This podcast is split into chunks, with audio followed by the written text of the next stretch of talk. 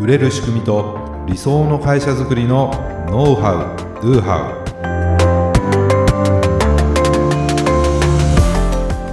ウこんにちはビズクリエイトの渡辺ですビズクリエイトの中野です。本日もよろしくお願いいたします。はいお願いいたします、はい、今回ははい。失敗から学ぶサブスクビジネスの本質というサブスク。はい、サブスクですね、まあ、先月、まあ、第59回の回でですね、どんなビジネスでもサブサブスク化できるというテーマでお話ししました、はい、そうですね。ははい まあ、いろいろなサブスクサービスがね出てきてるのでい。そのサブスク化のヒントとかアイディアっていうのは得やすくなってますよっていうお話、うんうんね、その顧客消費者もサブスク慣れしてきてますからはい。うん、だいぶ抵抗はなくなってきてるかなとね。こもううねよく聞きますもはい、課んね。金していくってことに関してね、でビジネスするう側からしてみたら継続的な収入が得られる、うんうん。だからサブスクってすごく魅力的じゃないですかはい。ただねサブスクにかけられる費用そのお客さん側がね、うんうん毎月のそのサブスクにじゃあいくらまで払えるか、うんこれ限りがありますよねうん そうですね。どんなに便利だって言っても 僕もそうですけどサブスクの 一体いくつ契約してるだろうと、結構ありますか？はい、すごくあるんですよすぐ契約しちゃうんで ねだけど限りありますからね、そうですね。はい、でいろいろなサブスク契約するんではい。ライバルっていうのは直接的な競合サービスだけじゃなくなるわけですよ、うんうんうんもしかしたら、まあ、うちもね、サブスクのビジネスですけども、もうネットフリックスと戦わなきゃいけない。ジャンル違すぎるけうんど。そうですね。でもそういうことじゃないですか。うんうん。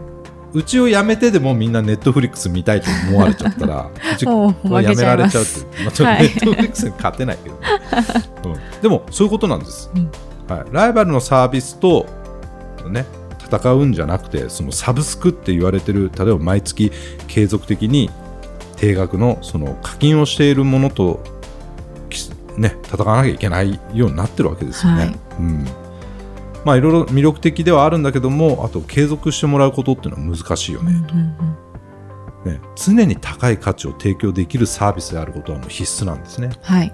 はいまあ、それがこうクリアできていくとあのサブスクのビジネスはいいんですけどもはい。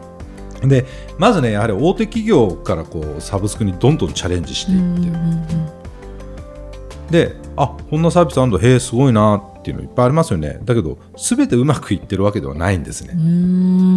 結構撤退してる事例失敗してる事例もねあ、もう出てきてますやっぱりあるんですね。はい、あります。なので、まあ、今回ですね、まあ、そこから学べることは何かと、うんね、これからサブスクをやっていく上でですね、なんかこう参考になるね、えーやはり失敗から学ぶって大事じゃないですか。そうですね。まあ、その辺をちょっと今日お話ししようかなと思ったんですけども、はい。まずですね、まあ、いろんな難しさってあるんですよ。やはりサブスクってね。まずその、モノ系サブスク。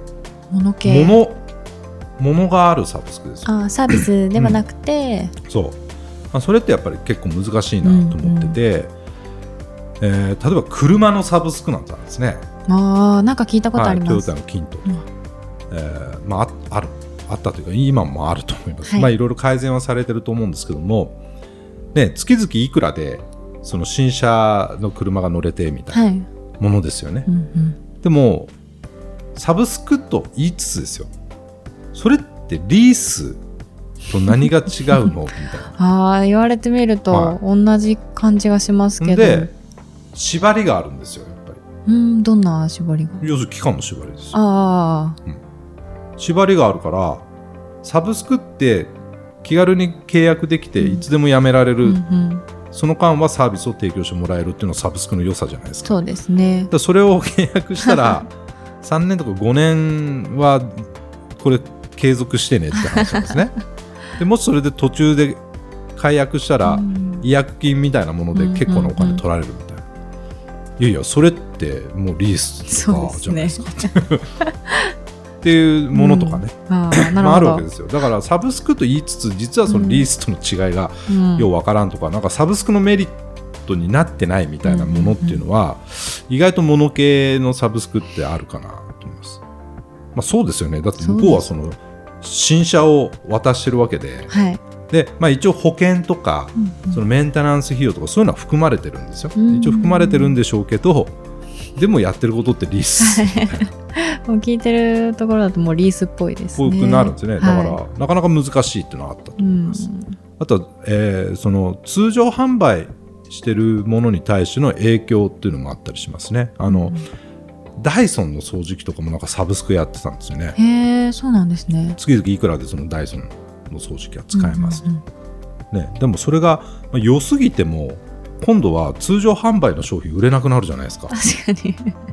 それね、だと困っちゃいますよね。で、まあ、それが人気だったらおそらく、まあ、お大手企業やることなんでその採算の見込みとかってねもちろん考えてやってたんでしょうけど、まあ、通常のセールス通常販売のセールスがもう落ちていくでサブスクの利用が増えるで、まあ、それもどれぐらい使ってもらえるかわからないっていう不確定要素がまああってですね結局、えーまあ、例えば何ヶ月とか何年使ってくれたらペイできるみたいな。要するに利益っていうものを後から回収していくモデルなんですね、うんうんうん。サブスクというの。はだから途中である一定期間でやめられてしまうと利益出ないってこともあったりするわけですあー。不確定だったら一発で売り切りの方が間違いなくその1回の取引で売った分の利益って得られるんですよ。そうですね。はい、だから何でもサブスクにすればいいってことではないんです特に物系はそういう難しさがあるなっていう、ん。なるほど。だからダイソンも結局まあ好評だったらしいですけども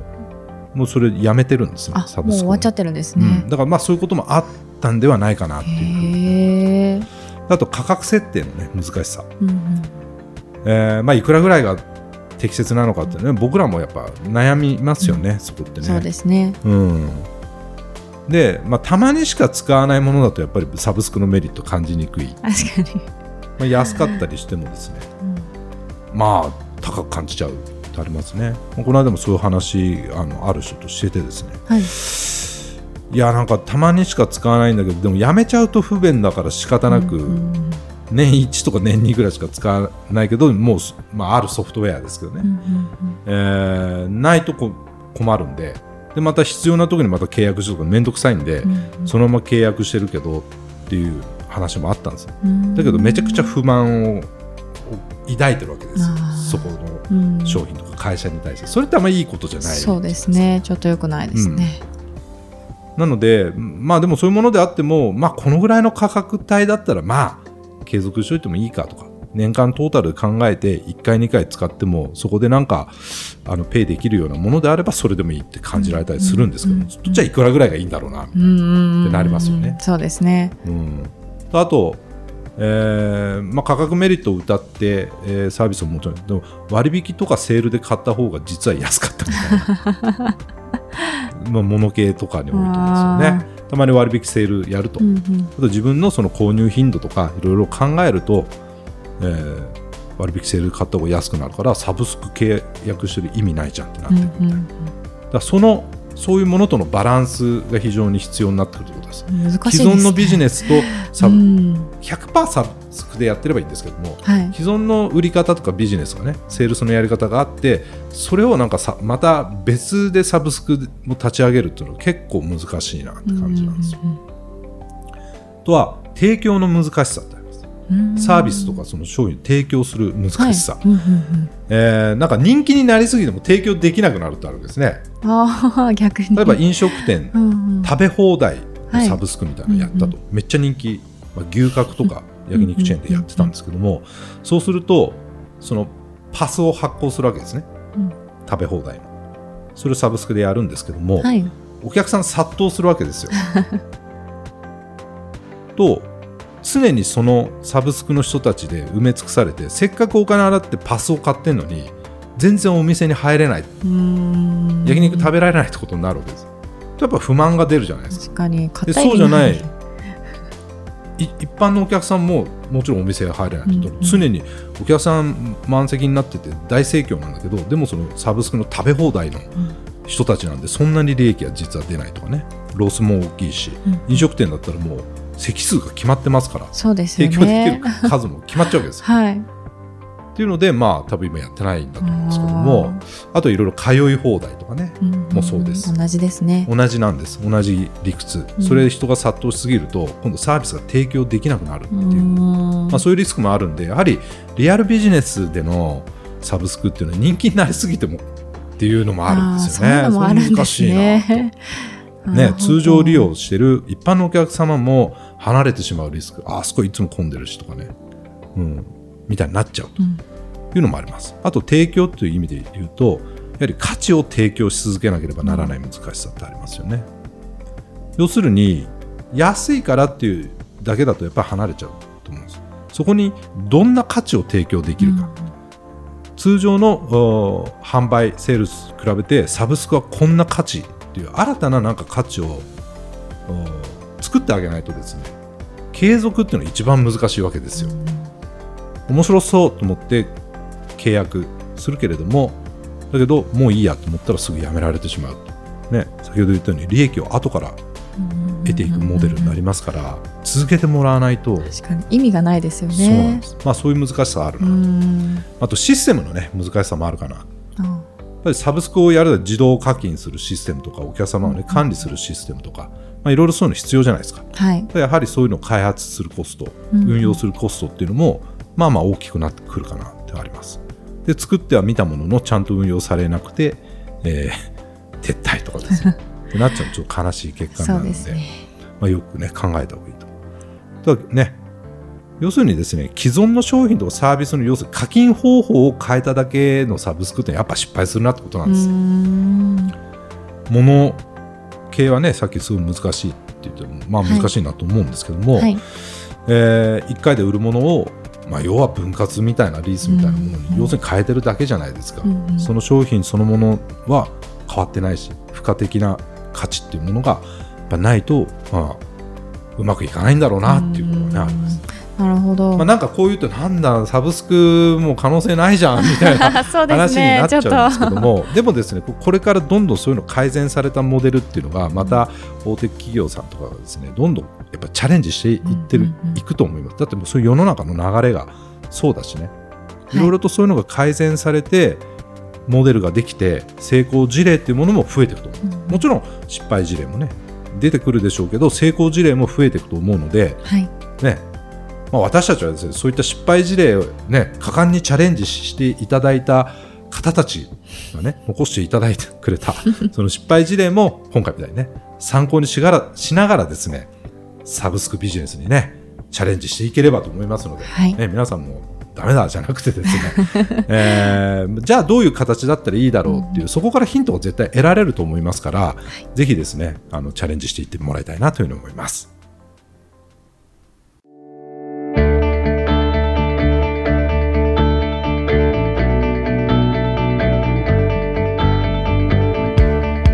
はい、ありがとうございました。ありがとうございました。はい。ね、えー、今月6月の、えー、七八あ六七六七ですね。六七ですね。あのち多分創業して初めて営業日をお休みにしたんですよね。はいうん、そうですね。はい。でそこまでして何したかというと、はい、まあ研修旅行。